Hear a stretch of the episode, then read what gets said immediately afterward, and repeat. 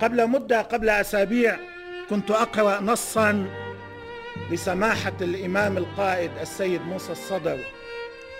أعاده الله بخير ووفيقيه كنت أقرأ كلام الإمام منشور آه، مؤخرا وهو كلام في جلسة داخلية في لقاء داخلي مع الإخوة كوادر حركة أمل. كان يقول لهم ما مضمونه أنه يشعر بالأسى الشديد بالحزن الكبير لما يعيشه الجنوب وأهل الجنوب. الجنوب الذي تحول إلى مكسر عصا الجنوب الذي تعتدي عليه إسرائيل فتدمر البيوت والبلدات من كفر شوبة إلى غيرها والتي والتي تهجر أهله عندما شاءت. الجنوب الذي لا يشعر بالأمان الجنوب الذي ينزف. ثم يتحدث بقلب محروق يقول للأسف لبنان ضعيف الجنوب ضعيف.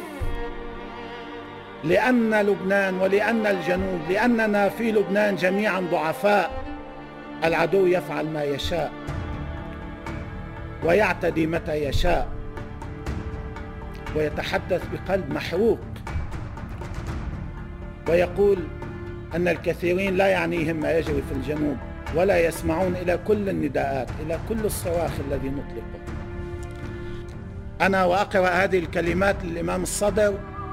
مباشرة قلت له في نفسي يا سماحة الإمام عندما تعود إن شاء الله ستفخر بأبنائك ستفخر بأحبائك ستفخر بتلامذتك ستفخر بأتباع خطك ستفخر بكل أصدقائهم وحلفائهم.